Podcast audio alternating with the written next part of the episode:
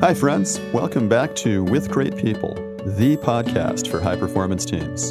I'm Richard Kasperowski. This episode is an interview with Heidi Helfand. Heidi is Director of Engineering Excellence at Procore Technologies, and she's the author of the book Dynamic Reteaming The Art and Wisdom of Changing Teams. Heidi and I discuss clarity of roles, having a clear sense of purpose, and of course, patterns for dynamic reteaming. To support this podcast, sign up for my newsletter at kasperowski.com. Thanks for listening. Hi, Heidi. How's it going? Hi, Richard. Doing well. How are you? Good, thanks. So, this is the podcast for high performing teams. I usually ask people this question, and it's about your best team ever. What is your best team ever? What was your best team ever? Yeah, that's a good question. I, I have so many experiences with teams in the past that I've considered incredible. I mean, I remember I, I, was telling somebody else this recently. I remember, you know, I was part of the company, uh, part of a startup where we invented GoToMeeting and GoToWebinar. The startup was called Expertcity. We were acquired by Citrix years later. But I remember at one point during the development of GoToMyPC. I don't even know what was going on. I don't know who exactly was there, but I felt such joy that I was literally skipping through the hallways. and it was just a feel, you know, it was uh-huh. like an incredible, incredible feel. Um, I'll have to say, about a month ago here at Procore, we had an incredible event. We called it our organizational excellence event. It was an event for all of us in r&d you know more than 350 people and we had an open space. And you know there was a team of us who got together to kind of plan vision out and execute this event. And the whole experience working with that team uh-huh. you know was really you know i think we all grew from the experience. You know sometimes we're you know easy and it flowed and sometimes it was a little bit challenging and i think we grew from that. But in the end the impact of the event and the awesome continuous improvement and, and new initiatives that resulted from that event you know made it just so like viscerally awesome. Yeah. So working with that that team you know and the impact that we made on our organization was just really noteworthy to me. Yeah. So very recent team, this this group that organized the event at Procore. It should be easy to take yourself back to that team. I, I, I usually guide people through through this a little bit. Take yourself back to that team. Okay. Just a month ago. Mm-hmm. Re-experience what it felt like to be doing that together, to be part of that team, doing that work. And what is one word that you could use to describe the the sensation of being on that team? Mm-hmm. I guess the word organized comes to mind. Uh-huh. I think it it took us a little while to get there, but once we got really clear on what our different roles were on that team mm-hmm. and what we expected from each other, things just started to to just fly and come together and uh, so like i think role clarity is really important. If you do have now this was a team this is an organizing organizing team of an, an event. Yeah. Um, but you know we got really clear on what we were doing with each other the impact that we wanted the roles. We got into a groove and a rhythm. And so i'd say organized. Yeah. All right. Now yeah how do you know it was such a good team? You mentioned impact on the organization. Is there anything else subjective or objective that you could point to about this team? I feel like we all really like each other a lot. I feel like we all enjoy each other's company. We're working on new things together. Since that, we're working on another. Uh, we're still determining like what the best facilitation will be to meet the outcomes that we want. Yeah. So probably what are three concrete behaviors that you engaged in together as a team that went into your success together? Three concrete behaviors, like um, like visible behaviors, things that we did that you could observe. Yeah, yeah. Well, we met with each. We laughed and we celebrated together. We let's see, that's two. The third we had a like a really good structure that we agreed on to track our work. Like we used, you know, we used we we were organized with kind of being on the same page. Mm-hmm. We say, you say more about that structure, that organization? You said organized was the the word that describes the sensation. What yeah. else about organized? Well, we're relatively distributed, so we had we we just we used a really great um, method. Uh, you know, we used a Google spreadsheet, but we had it organized really well, so we knew where everything was going to be. We had like a single source of truth yeah. for the work that we were doing, and so you know that that was helpful because if you had any question about what was going on, you looked at the one thing. So. Mm-hmm and someone came up with that structure and it was it was it was great i mean it could have been anything um, but we, you know, we had all we all had agreement. Now you've written this book, Dynamic Reteaming. Yeah. Based on that book, based on experiences with this team and other teams you've been on, what advice do you have for listeners? How, how can they reproduce? Well, all teams are different. And I think different teams have different purposes and functions. Mm-hmm. Um, we were working on an event. I think um, you know, having role clarity is important in any team. Yep. Aligning on how you're going to manage your work is important and how you're going to do it, where you're going to do it, what agreements do you have between each other about your workflow is important. So, aligning on roles, having role clarity, uh, how you're going to manage your work, you know, we had a very clear, you know, we were driven by outcomes and we had very clear goals like what does success look like from this? And we're going to we're going to do specific things to align to our outcomes. Um, so we had, you know, clear sense of purpose and where we're going. You know, um, it was an enjoyable experience too. And yeah, I'm trying to connect back in particular to that one example. And I think, um, you know, different teams express things in different ways. Teams have different characteristics or personalities. No two teams are the same because pe- the people are different and the people make up kind of different kind of constellation of personalities. Teams are systems, in my view. And I think, you know, so to kind of what people bring depends on who they are. So you have different collections of individuals on different teams, and they all have a different kind of feel. And and yeah, you know, we we did have some reteaming in that in that team. I think we had um, some people join. We had yeah during during the team experience. So having you know some kind of structures to realign on is really important. You know, again so, how, how do you define reteaming? Reteaming is essentially team change. Yeah, reteaming is the, about the concept of of team change. Because mm-hmm. I think, you know, and just the recognition that we're not dealing with static entities in our teams. Teams are are living, breathing, and changing. People mm-hmm. will arrive on your team, people will leave your team. So it's just the notion that I think there's a fallacy of stability. You know, people say the best teams are the ones that stay the same, don't change, maintain the membership. And that's just not the reality that I've been part of in my professional career. And I think it's the, you know, so the focus is more like, all right, given that we have a changing system, how do we really get better at that? Mm-hmm. What are the practices that, you know, really help us thrive when change is the norm. Right. Cool. So I think a lot of the academic literature that you might read about teams and the the popular books um, doesn't really. Yeah, I kind of wonder is there is there a magic formula for teams? I think a lot of it is context dependent. It's mm-hmm. dependent on what constraints you have. I think it, it depends on the time frame of of your company and the time, you know, the aging of teams. Yeah.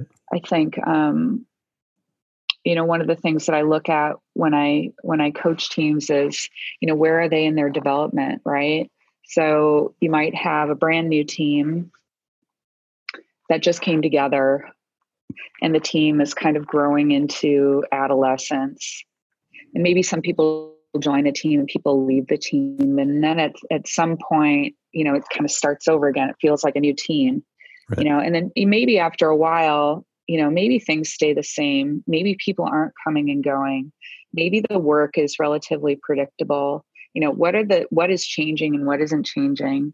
And at some point you know i think if people are on a team for too long or even working on the same topic for too long they can feel a sense of stagnation.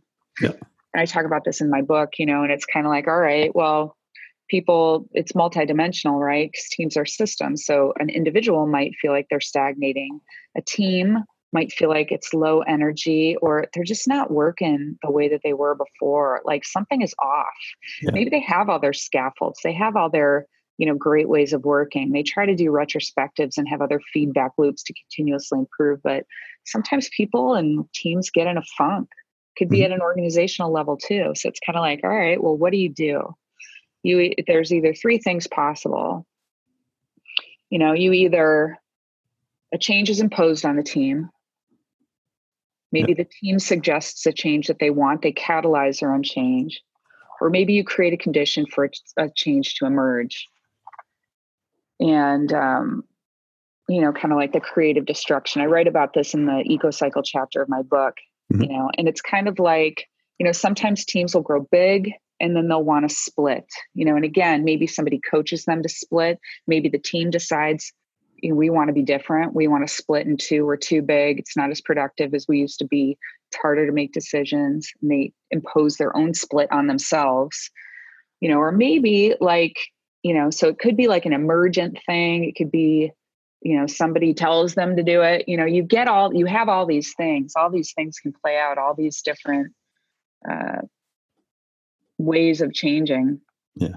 And then the team is like kind of starts over again and then it feels different. Maybe the people are different. The team is smaller.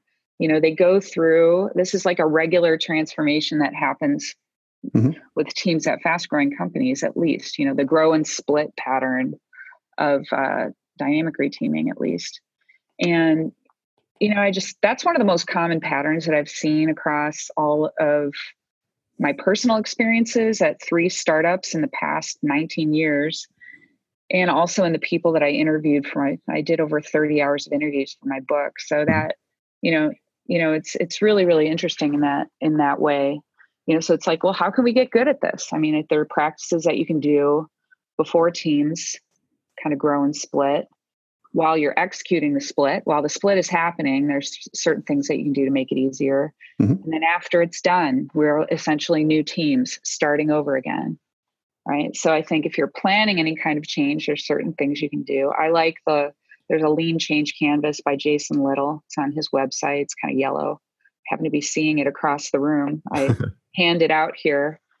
Um, you know so what are you going to do to like plan for a change and then there's certain really predictable things that happen if you're, you know, if you're in a company with 50 or more teams, let's say, they use a lot of the same shared systems perhaps.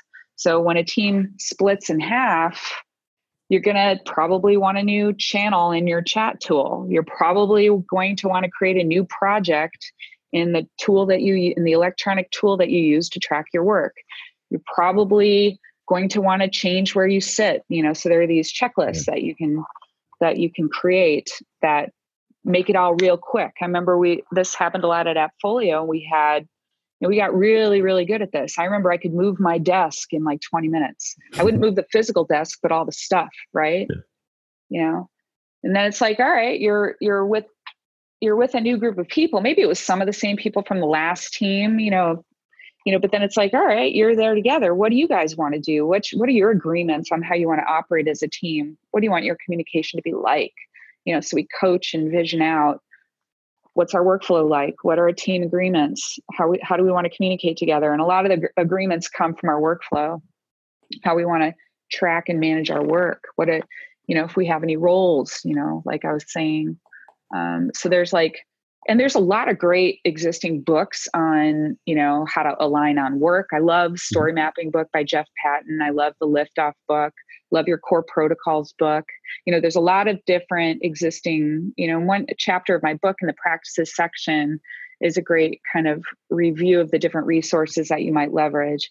Because every time you you change your teams or they change on you and you want to reset a team like a brand new team uh, you want to vary the activities that you, when i when i do talks these days on uh, dynamic reteaming and team change i ask people to stand up in the audience stand up if your team if you've had a new person arrive at your team in the past two weeks mm-hmm. that the majority of the room stands up and then i was like okay well all right sit down and they're like, okay, stand up if somebody has left your team in the past two weeks.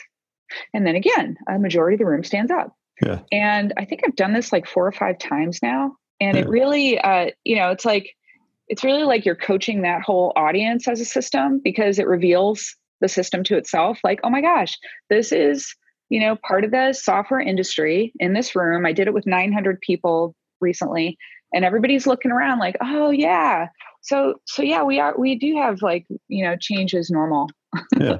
we do have a lot of changes in our teams yeah we're not alone you know and then it's like okay i see that person standing up over there. We can have a conversation later. Oh how how do your teams change? Or yeah. you know what what was that like when you had five new people join your company? You know so it's a, just trying to extend the conversation uh, with dynamic reteaming and uh, you know super exciting to do that because it feels like um, I'm in service to the greater good, in service to the industry by helping people acknowledge reality. I have yeah. a, if you can see on my computer, you can't, but I have a keyboard here and I have a reality, I have a reality button on, on my thing. like, uh, you know, it's like acknowledge reality. And people have been talking about change for years, you know. Yeah, and the reality is that people's teams are changing. People are joining, people are leaving. Yeah, and it's really kind of like almost from an anthropological perspective. It's like, you know, just describing what is, and there are regular patterns to it. So the book has a collection of patterns that have emerged from the data. It's very bottoms up. Yeah. And it's really like, okay, well, this is a thing. This is generally how it presents itself. Mm-hmm and you know there's an isolation case there's a grow and split kind of case there's yeah. one by one addition there's batch addition there's all these different patterns and as i finish the book and kind of coalesce the book it's kind of shrinking into a, like a base set of patterns and when i talk about this in the field now i talk about five patterns all right and yeah so the book should be out in print form I, i'm I have realized to myself that I need to set a goal for that. So my goal is September. All right. yeah. Book done in September, available Book in done print. in September in print form on Amazon. Great. I can't wait. Let's make this real. Maybe you can hold me accountable to that. All right. I will uh I will email you every month from here on until September. okay, that works. Um, you, you, you used the word anthropology, and I'm, I'm, I'm wondering about the, the rate of team change today versus the rate of team change, I don't know, 20 years ago, 50 years ago, 100 years ago, a thousand years ago? How, how you know, what, my guess, I don't, I don't have any data. My guess is that teams didn't change that frequently historically and that this is a new phenomenon?